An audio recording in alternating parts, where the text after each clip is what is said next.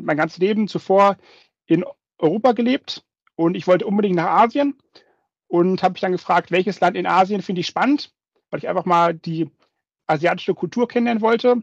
Und dann dachte ich, okay, wenn ich äh, mir anschaue, welche Wirtschaft ist die größte, wo gibt es am meisten Wachstum, das ist China. Und deswegen war mein Plan zum Start einfach mal ein Jahr hier hinzugehen, um mal den Horizont zu erweitern, um mal zu sehen, äh, wie die Entwicklung in China wirklich ist.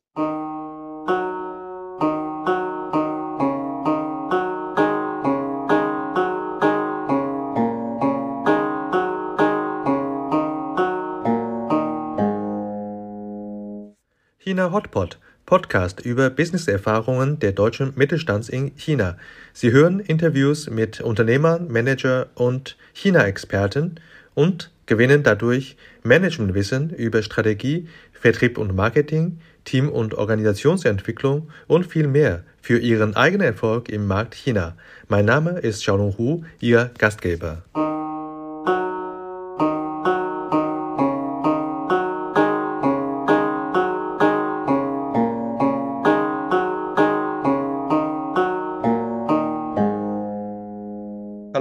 Willkommen zu China Hotpot. Heute Episode 112 KI innerhalb großen Mauer.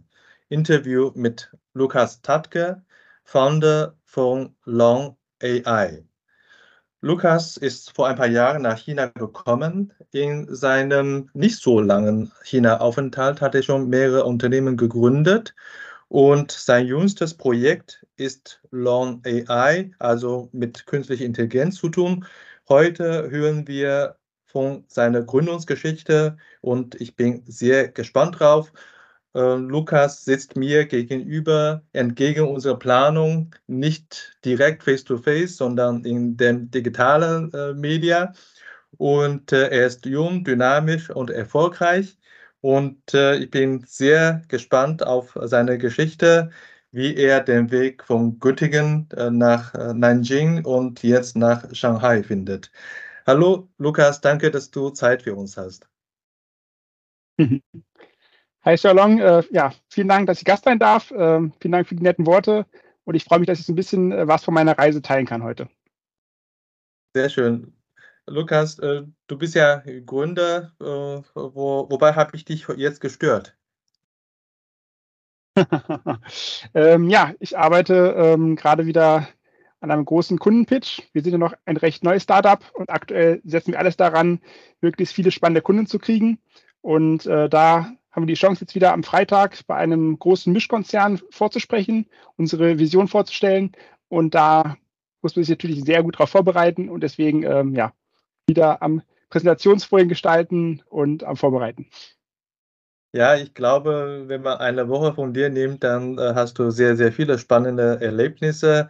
Und äh, wir interessieren uns äh, insbesondere auf deine aktuellen Erlebnisse oder Erfahrungen. Aber trotzdem möchte ich den Zuhörern eine Chance geben, deine in Anführungsstrich Werdegang bezüglich China zu verstehen.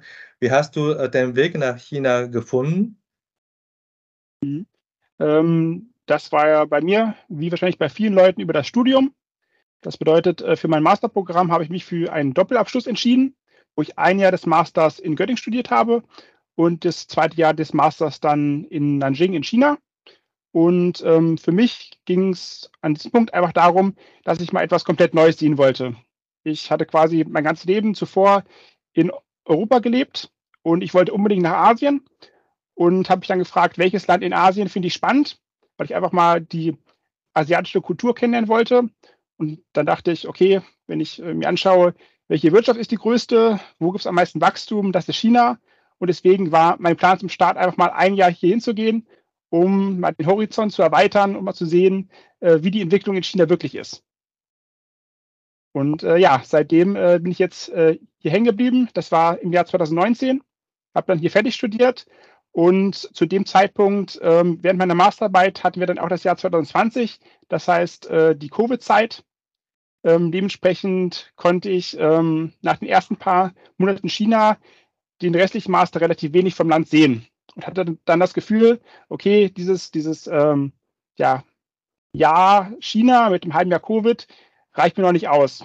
Ich habe so spannende Sachen gesehen, so unterschiedliche Sachen gesehen, dass ich gerne noch hier bleiben wollte und habe dann auch gleichzeitig die erste Business Opportunity gesehen, wo ich gedacht habe, okay, ähm, in China, ähm, es gibt unglaublich viele offen verfügbare Datenquellen, aber die wenigsten von den deutschen Mittelständlern wissen, wie sie auf diese Datenquellen zugreifen können und was für Informationen und Werte sie daraus ziehen können in Bezug auf Analyse von Wettbewerbern, von potenziellen Kunden, von Suppliern und habe dann begonnen, hier mein erstes Startup aufzubauen, wo wir ein kleines Data Science Team in Nanjing gegründet haben und dann strukturiert ähm, Datenprozesse aufgebaut haben, die dann den hauptsächlich deutschen Unternehmen genau die Informationen bereitgestellt haben, die sie brauchen, um hier in China die richtigen Entscheidungen zu treffen. Das war so ein bisschen mein Start und äh, ja, jetzt in Shanghai. Ich sehe, also du bist ja ein richtiger typischer Unternehmer und wenn du über deine Geschäftsidee sprichst, bist du ja schon kaum zu halten. Und äh, ja, also ich habe äh, vorgestern gerade mit einem äh, äh, Interviewpartner Dr. Stefan Sack gesprochen. Der ist äh, geplant für ein Jahr nach China gekommen. Am Ende ist 17 Jahre geworden. Und ich will nicht jetzt prophezeien, dass es bei dir ähnlich äh, gingen kann, aber ich kenne schon sehr oft die Geschichte, dass man da doch aus einem kurzen Aufenthalt einen langen Aufenthalt äh, am Ende hat in China. Und äh, aber selten ist schon, dass du äh, nach einem Jahr gleich dein Unternehmen gründest. Ähm, und du hast ja auch im Nebensatz erwähnt, zuerst bist du zu, nach der äh, Stadt Nanjing gekommen und äh, jetzt bist du in Shanghai, weil du ein neues Unternehmen gegründet hast. Warum hast du jetzt den Standortwechsel doch äh, vorgenommen? Ja, also ähm, Nanjing an sich äh, war eine wunderbare Zeit und hatte auch viele Vorteile für die Gründung. Nanjing ist eine Tier-2-City, das heißt, ähm, doch ein bisschen ähm, kleiner als jetzt äh, Shanghai beispielsweise. Und das Besondere war in Nanjing, dass es neben mir eigentlich keinen anderen europäischen Gründer gab, der da etwas mit, mit äh, Data Science, mit Maschinen gemacht hat. Das heißt, man war da wirklich etwas Besonderes. Ähm, man wurde eingeladen zu Events. Ähm, das lokale Government hat mal nachgefragt, was man so macht, ähm, weil man da wirklich rausstechen konnte. Und ähm, deswegen Nanjing für den Start, um auch Fuß zu fassen, war das eine sehr gute Location und wir hatten da auch tolle Unterstützung.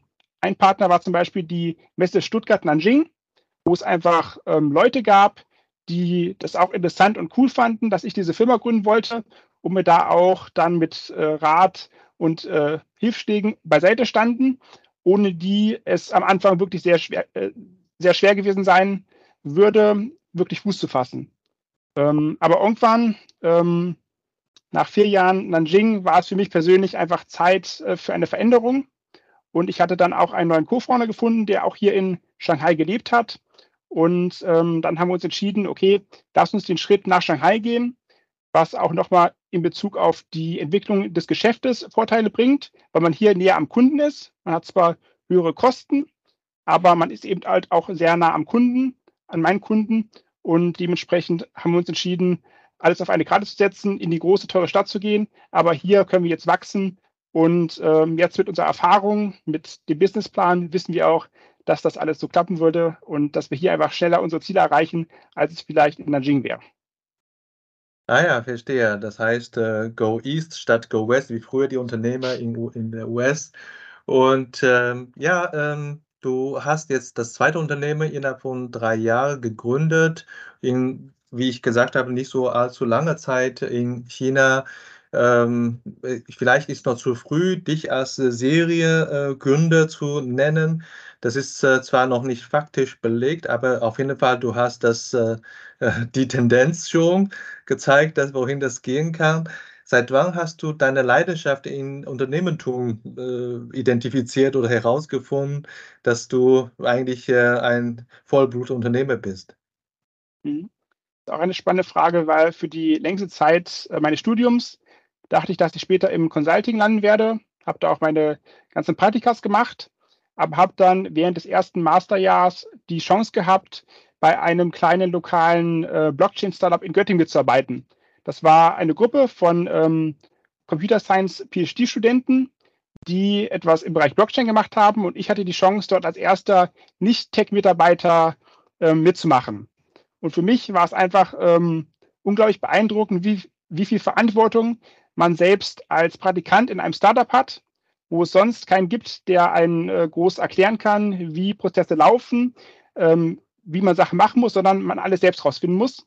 Und dieser Grad an Freiheit hat mich einfach begeistert. Ich konnte meine eigenen Ideen umsetzen. Ich konnte, ja, und es hat wirklich, ähm, man hat das Gefühl, dass man selber und seine Arbeit einfach super wichtig ist, weil man einfach weiß, dass die Sachen, die, die man selber entwickelt, ähm, die werden zu 100 Prozent umgesetzt und bringen das Gesamtunternehmen voran.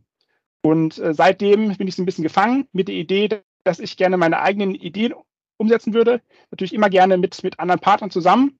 Aber ich, ich ähm, habe einfach dieses Gefühl, ähm, Verantwortung zu tragen und ähm, Sachen voranzubringen und Ideen an Kunden ranzutragen, die dann im besten Fall auch umgesetzt wurden. Das ist auch das Tolle als CEO, dass man oftmals zu Firmen hingeht, etwas Neues vorstellt, was man sich selber ausgedacht hat und der Kunde dann begeistert ist im besten Fall und man diese Sachen dann konkret mit dem Kunden umsetzen kann. Und ähm, ja, dieses Gefühl finde ich einfach nur klasse und ähm, hoffe, dass ich da das noch viele weitere Jahre so machen kann. Ja, das ist doch gut. Das äh, muss ich sagen, das habe ich äh, gar nicht erwartet, die Antwort. Und äh, am Ende hast du ja gesagt, das ist äh, dein Unternehmertum, hast du kennengelernt in Deutschland äh, und in China wahrscheinlich äh, noch die passende Klima kommt das entfalten. Ja, schön, schön das zu hören, dass auch in Deutschland man auch Unternehmertum für sich identifizieren kann.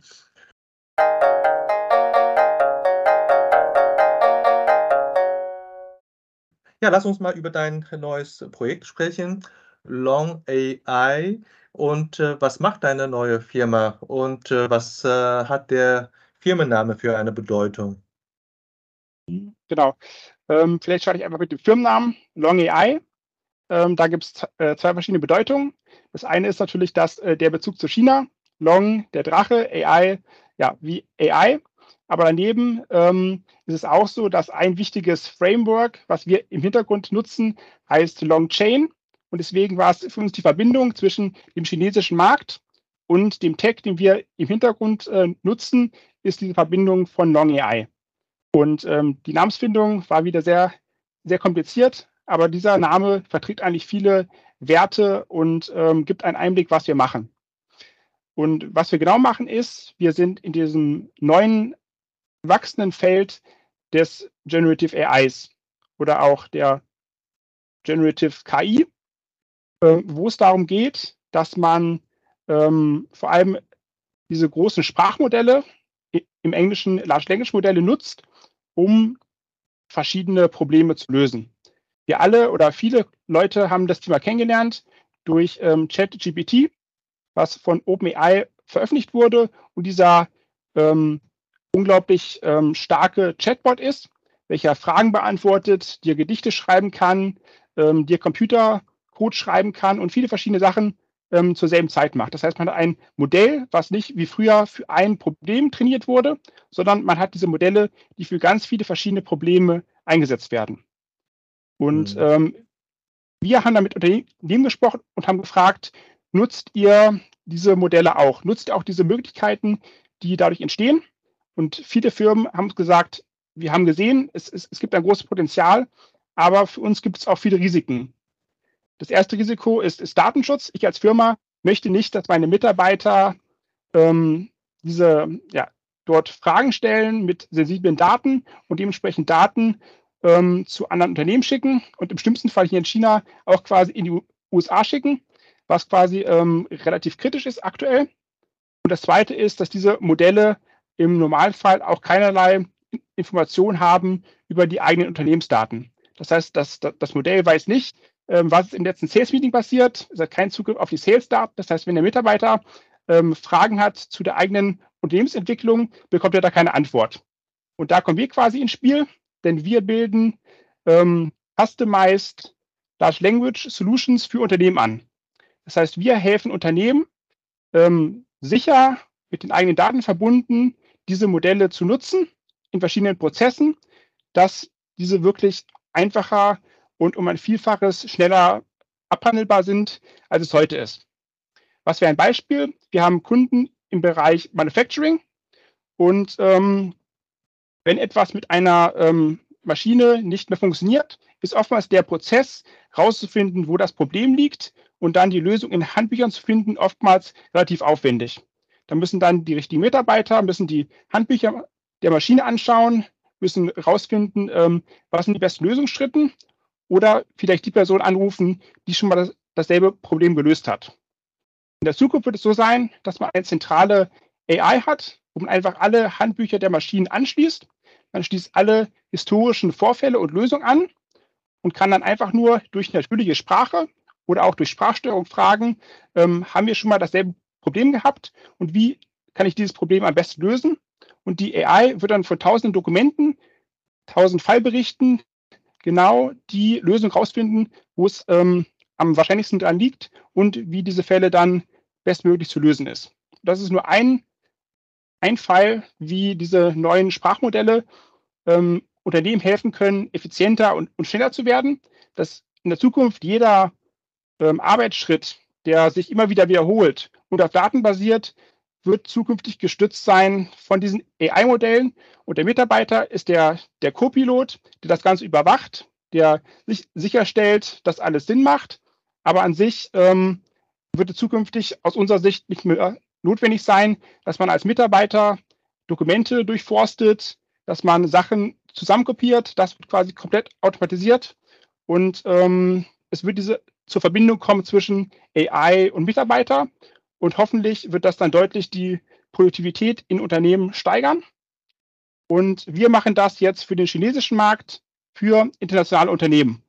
Das heißt, wir fokussieren uns nicht auf das Segment der chinesischen Unternehmen, sondern nur auf die Multinationals, die hier in China sitzen und vielleicht auch mit chinesischen Modellen Erfahrung sammeln wollen. Weil wir ja. im Markt hören, dass, dass, dass viele Marktteilnehmer ähm, befürchten, dass Lösungen, die sie jetzt global im Headquarter bauen, hier in China nicht nutzen können. Und da ja. brauchen sie Experten. Die, ja. Also ich will dich nicht unterbrechen, aber ich will nur dir sagen, äh, du hast äh, in diesem Pitch mich schon gewonnen. Und äh, wie, wie, wie seid ihr, du hast ja gesagt, du hast ja einen Co-Partner, wie seid ihr auf die Idee gekommen und äh, wie habt ihr euch sozusagen das grüne Team gefunden oder wer gehört noch sonst noch zu dem grünen Team? Mhm.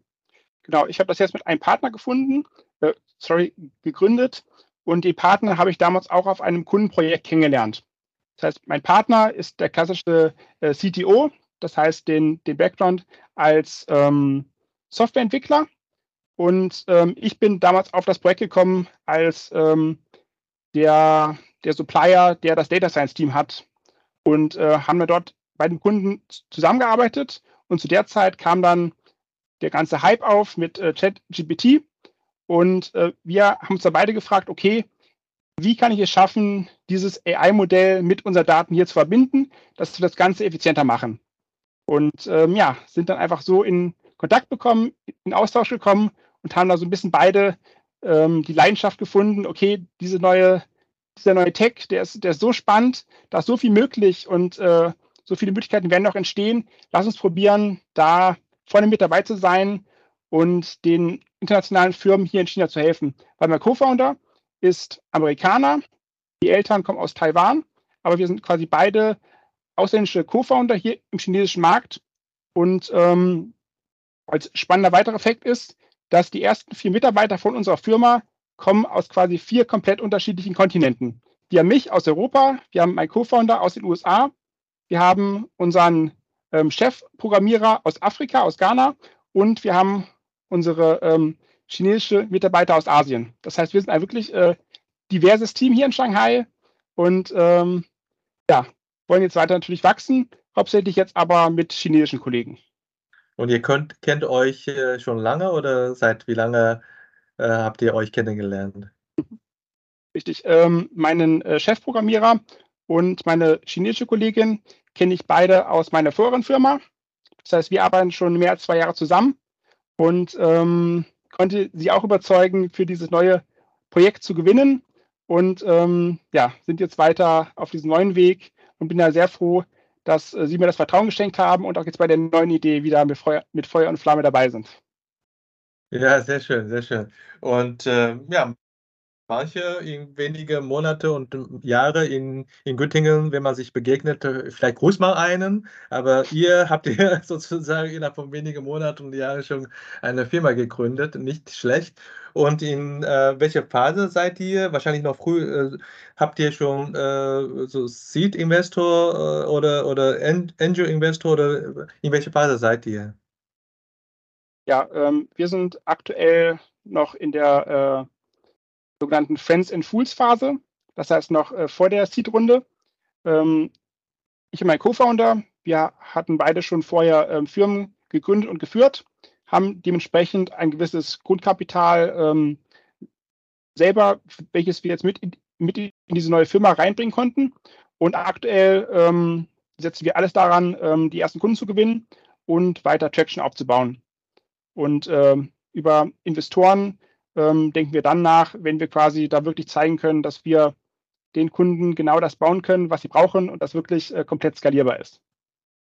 Ja, sehr schön. Äh, dann steigen wir mal ein bisschen tiefer in dein Businessmodell ein von Long AI. Eigentlich muss ich genauer äh, richtige aussprechen. Long AI nach chinesischer Aussprache, wenn das nach Drachen geht. Ne?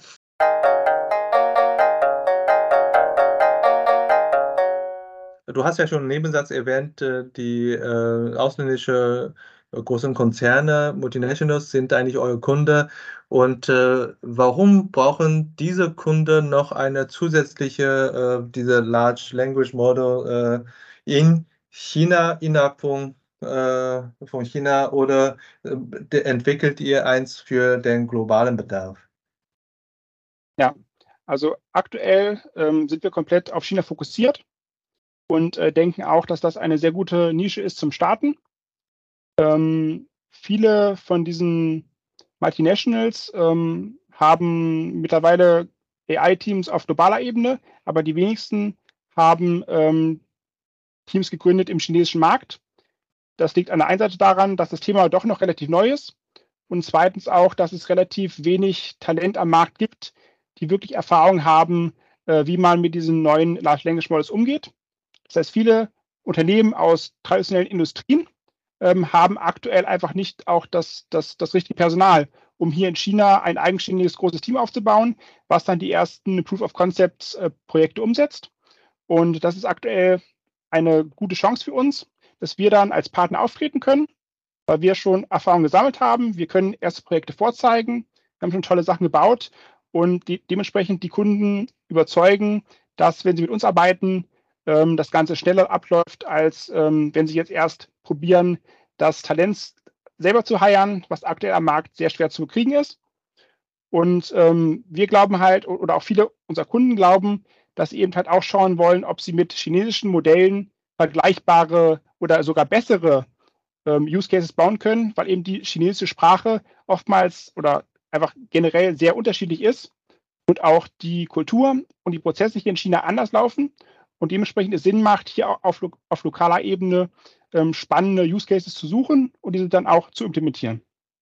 Mhm, du hast ja gesagt, äh, das macht Sinn, dass man äh, nicht nur global, aber auch in China ein, äh, eine AI-Lösung oder ein, ein Modell zu entwickeln. Ähm, gibt es noch andere Gründe, warum die Unternehmen da darin investiert, neben der globalen Lösung, was sie ja machen, auch nochmal in China einzuhaben? Ja, ähm, wir wissen, dass für viele chinesische Firmen ist, oder sorry, für viele deutsche Firmen ist der chinesische Markt unglaublich wichtig. Ähm, es wird relevant Umsatz generiert und auch im Bereich Research und Development wird der chinesische Markt für viele deutsche Firmen immer mehr relevanter. Und dementsprechend ähm, will man hier auch in China die bestmöglichen Lösungen haben. Und wenn es da neue Ansätze gibt, wie man zum Beispiel die ähm, Produktentwicklung maßgeblich schneller machen kann, dann macht es halt eben auch Sinn, hier in China probieren, diese Lösung einzusetzen, um eben hier auch in China diese Entwicklung, die wir in den letzten Jahren gesehen haben, hier auch einfach ähm, ja, sich, sich weiter entwickeln und entfalten zu lassen. Mhm, richtig. Gibt es äh, äh, in, in China ähm, mehrere Modelle, die man auch in der Welt findet, oder gibt es hier eher chinesische Modelle, die man, die ihr dann nutzt, also ich sag mal in Anführungsstrichen Technologie äh, anbietet, äh, die ihr dann äh, zurückgreift?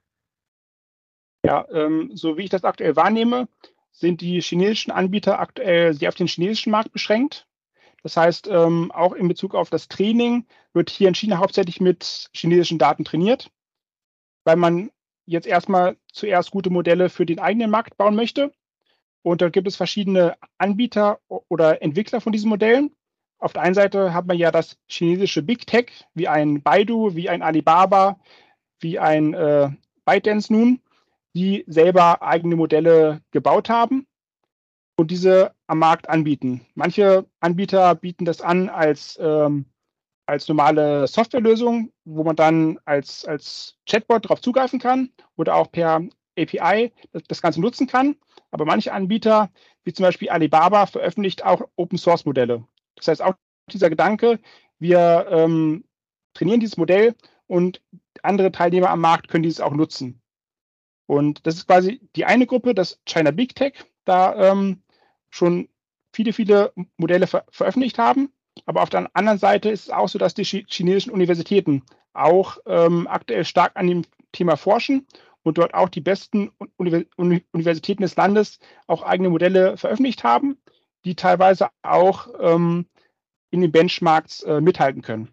Das heißt, es ist sehr viel Dynamik im Markt, aber aktuell muss man schon sagen, dass, wenn man sich einzelne Feature anschaut, die Modelle aus den USA noch, noch ein bisschen besser performen und ähm, da auf jeden Fall die chinesische Seite in manchen Bereichen noch aufschließen muss, ähm, was sie aber, glaube ich, auf meiner, von meiner Seite aus auf jeden Fall machen wird. Mhm. Eine Frage die, der Betonung, Zeit. die Betonung liegt bei noch, noch ein bisschen besser, noch ein bisschen besser. ja, äh, ihr nutzt ja die, wahrscheinlich die Open Source, ne? Also nutzt ihr eher äh, die Big Tech-Lösung oder die, ähm, die Technologie, äh, die, die Universitätslösung? Ähm, das äh, wechselt sich ein bisschen ab. Also wir schauen immer darauf, was ist aktuell im Markt die beste Solution. Und aktuell nutzen wir ein Modell von Alibaba. Und davor, bevor dieses Modell rausgekommen wurde und von uns getestet wurde, haben wir da dann die, Chine äh, die Lösung von der äh, University genutzt. Also ähm, wir sind da ganz äh, ganz äh, frei von Vorurteilen und nehmen quasi die Lösung im Markt, die aktuell am besten ähm, für die Kunden läuft und wo es quasi auch die Lizenzen gibt, das Ganze kommerziell zu nutzen. Das war gar nicht meine Absicht, dass du dein Geheims, äh, Geheimnis vom Geschäft verrätst. Aber lieber Zuhörer, falls ihr dann Erfahrung vom Tsinghua-Modell und Alibaba-Modell haben möchtet, könnt ihr euch gerne an äh, Lukas sich, äh, euch äh, wenden. Und äh, wie kann man eigentlich eure Dienstleistung oder eure Leistung beschreiben? Ist es ein, ein, ein Produkt, ein App oder ist es eher eine Dienstleistung, äh, sowas zu entwickeln, customized zu entwickeln? Wie, wie würdest du das beschreiben? Ja, ich würde das so beschreiben, dass ähm, wir für verschiedene Use Case Bereiche Plattformen gebaut haben, dass man schon mal zum Start ein gewisses ähm, Grundgerüst hat ähm, für die Verarbeitung mit unstrukturierten Daten und für die Verarbeitung von strukturierten Daten. Ähm, es dann aber doch aktuell so ist, dass wir relativ customized Projekte anbieten. Das heißt, wir setzen uns wirklich mit dem Kunden zusammen, ähm, schauen uns an, ähm, was für, für Daten und Probleme der Kunde hat und passen dann unsere Plattform so an, ähm, dass schlussendlich ähm, für den Kunden genau der Output ähm, in der Qualität erreicht wird, der gefordert ist. Ähm, das Ganze ist dann relativ technisch dass man da mit verschiedenen Agenten arbeitet in dem Sprachmodell drinne, wo dann diese Agenten verschiedene Tools haben und dann nacheinander, äh, nacheinander verschiedene äh, Schritte ausführen, basierend auf äh, dem Output, den man erreichen möchte. Ähm, und da kann man quasi viel customizen, viel einstellen, viel selbst hinzuprogrammieren, dass man dann wirklich zum Schluss ein Produkt hat, was eben nicht nur Fragen beantwortet, sondern vielleicht ähm, Workflow-Charts erstellt oder ein Produkt hat, was basiert auf deinen eigenen ähm, Project Management Software, die auswerten kann und optimieren kann. Also da kann man wirklich sehr viel machen, ähm, was auf den ersten Blick dann, dann nichts mehr mit einem Chatbot zu tun hat, sondern das Potenzial ist noch weitaus größer. Ich finde es toll. Ich finde es immer toll, wenn die Kunden uns bezahlen, äh, damit wir was Neues lernen. Ich, ich, hoffe, dass natürlich, dass deine Kunden genug zahlen. Ich, ich, denke, das ist aber der Fall, weil das ist wirklich ein neues Thema ist mit viel Potenzial.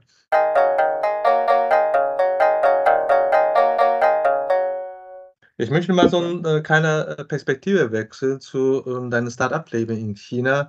Du hast ja gesagt, ihr seid jetzt zu viert oder vielleicht eh und andere nochmal ein externes Teammitglied und äh, ihr habt verschiedene Aufgaben. Du hast auch kurz grob beschrieben, wer was macht. Ähm, wie, wie ist da die Führungskultur? Wie motivierst du deine Mit Mitarbeiter oder müssen sie gar nicht motiviert? Sind alle mit, äh, wie soll man das sagen? Äh, allein reicht es schon, die Idee, die jeden Tag dann äh, vor sich hält. Ähm, ja, ich würde schon sagen, dass ich sehr motivierte Mitarbeiter habe, weil ich glaube, dass, dass jeder, der, der sich entscheidet, in einem Startup zu arbeiten, ähm, teilt auch so ein bisschen die Vision des Startups. Weil Startup-Arbeit ist, ähm, ist, ist hart, es sind, es sind ähm, viele lange Tage und äh, zu, vor allem zum Start, die Bezahlung ist, ist schlechter, als wenn man jetzt in chinesischen Firmen ganz normal arbeiten würde. Das heißt, man muss schon Leute finden, die ähm, dieses äh, längerfristige ähm, Ziel spannend finden und dann auch sehen, dass, äh, wenn man es dann irgendwann schafft, der Return deutlich größer ist als äh, die kurzfristigen Vorteile, die es hat, als normaler Arbeitnehmer ähm, im Konzern zu arbeiten.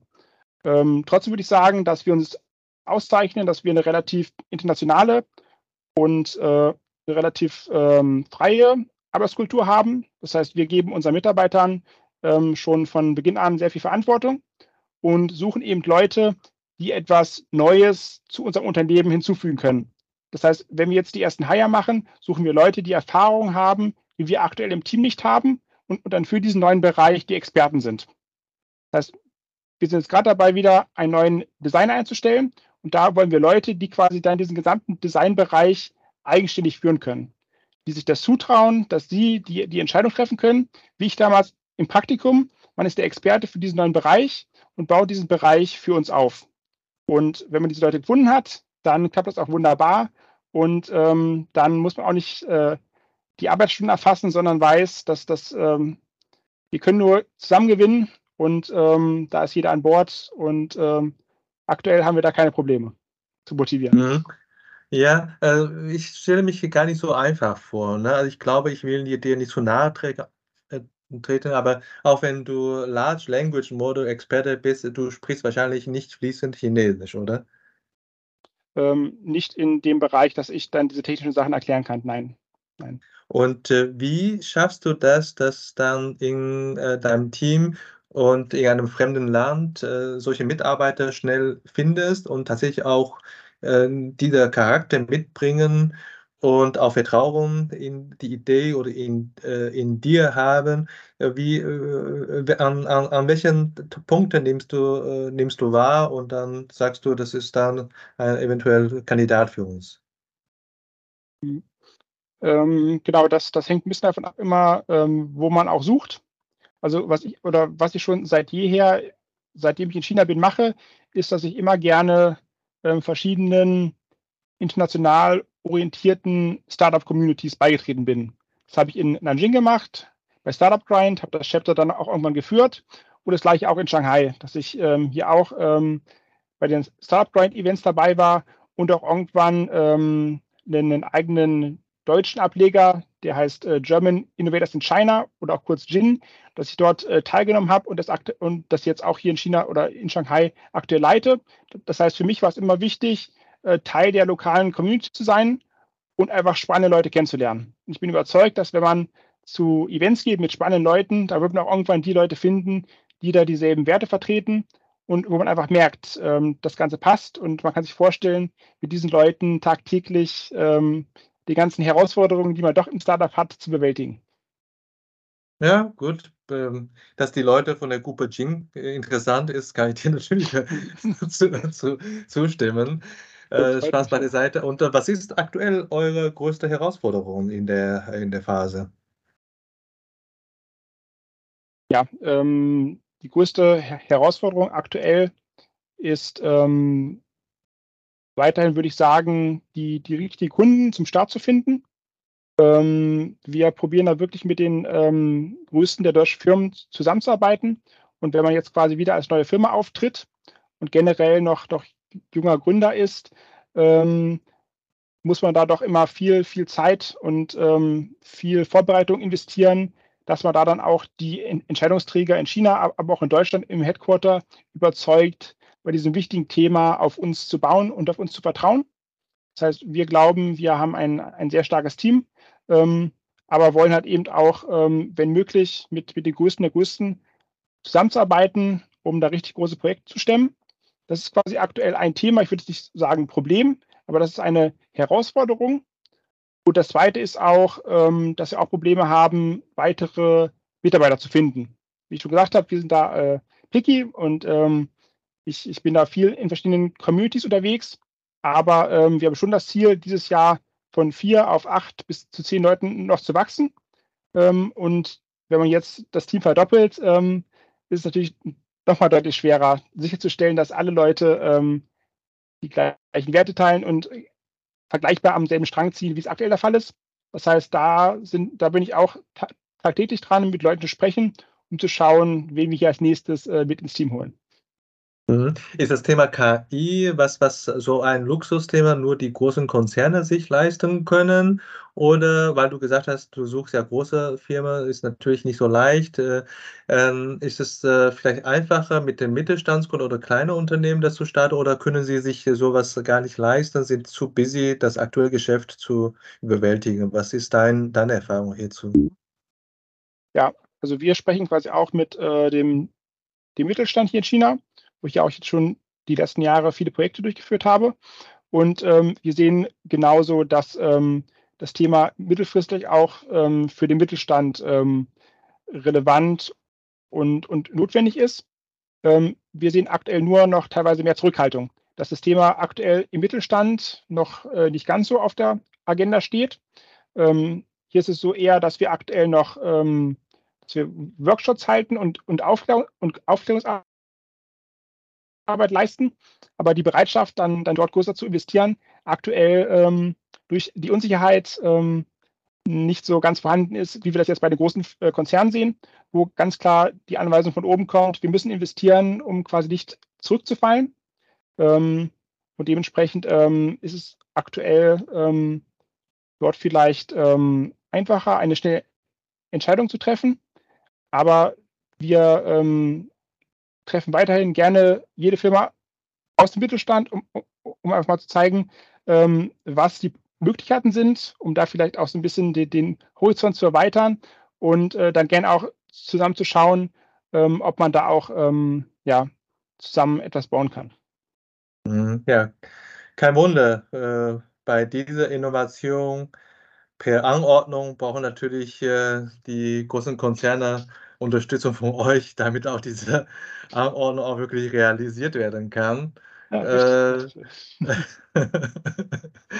und äh, äh, wie ist das? Äh, ja, ich meine, wir können, glaube ich, stundenlang darüber sprechen. Du bist äh, fast im Rausch, würde ich sagen. Braucht man ja auch ein bisschen.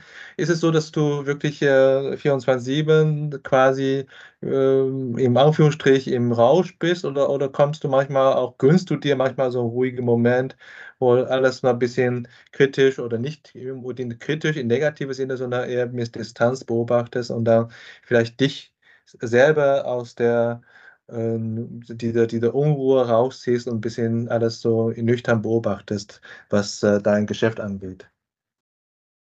Ähm, ja, also diese Ruhephasen habe ich aktuell relativ selten. Ähm, wir hatten ja ähm, neulich diesen großen ähm, Feiertag mit der Golden Week, wo wir hier in China acht freie Tage haben. Da habe ich mir dann quasi auch ähm, dreieinhalb Tage freigenommen das war dann auch mal gut, um äh, den Kopf frei zu kriegen. Aber so komplett acht Tage frei nehmen, das ist aktuell nicht möglich, weil einfach so viel passiert. Es passiert viel am Markt. Ähm, wir haben viele Ideen, wir haben äh, sehr viele ähm, Deadlines und dementsprechend ähm, ja, ist, ist jetzt aktuell die Zeit, äh, wo wir eine riesen Chance haben, wo sich der Markt gerade erst entwickelt und dementsprechend setzen wir alles daran, ähm, jetzt äh, so viel zu geben, wie es möglich ist. Ich werde ähm, auch diesen Dezember wieder nach Deutschland gehen. Vielleicht ist, ist da die Zeit neben den Treffen in Deutschland dann äh, um die Weihnachtszeit ein bisschen abzuschalten, aber davor ähm, ist auf jeden Fall nicht geplant, äh, auf die Bremse zu treten, sondern ähm, das Ganze so schnell und so gut wie möglich nach vorne zu bringen, ähm, wie es uns, uns möglich ist. Ja.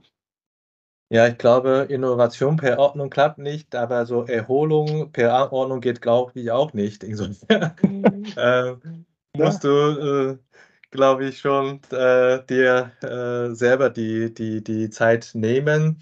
Und ja, ich äh, denke, das war ein sehr spannendes Gespräch. Ich habe bis jetzt meistens mit äh, Manager äh, gestandene Unternehmen äh, interviewt, aber ich denke, gehört auch zu chinesischen Markt, dass man auch durch dich sehr guten Einblick bekommen kann, gerade in den künstlichen Intelligenz als einen neuen Technologiebereich, aber auch Start-up-Szene und äh, sehr spannend. Ich wünsche dir äh, alles Gute, viel Erfolg und wir sehen uns ja sowieso öfter mal, schätze ich, äh, weil du ja auch in Shanghai bist und besten Dank dafür.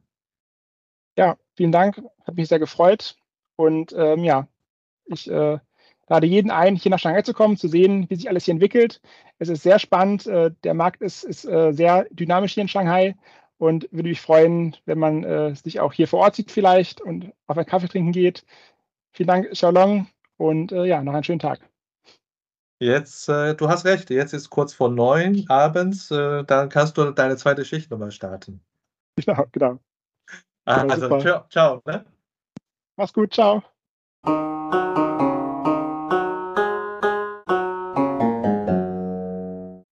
Das war die heutige Episode von China Hotpot, Podcast für deutsche Unternehmer, Manager und junge Talente mit Bezug auf China-Business.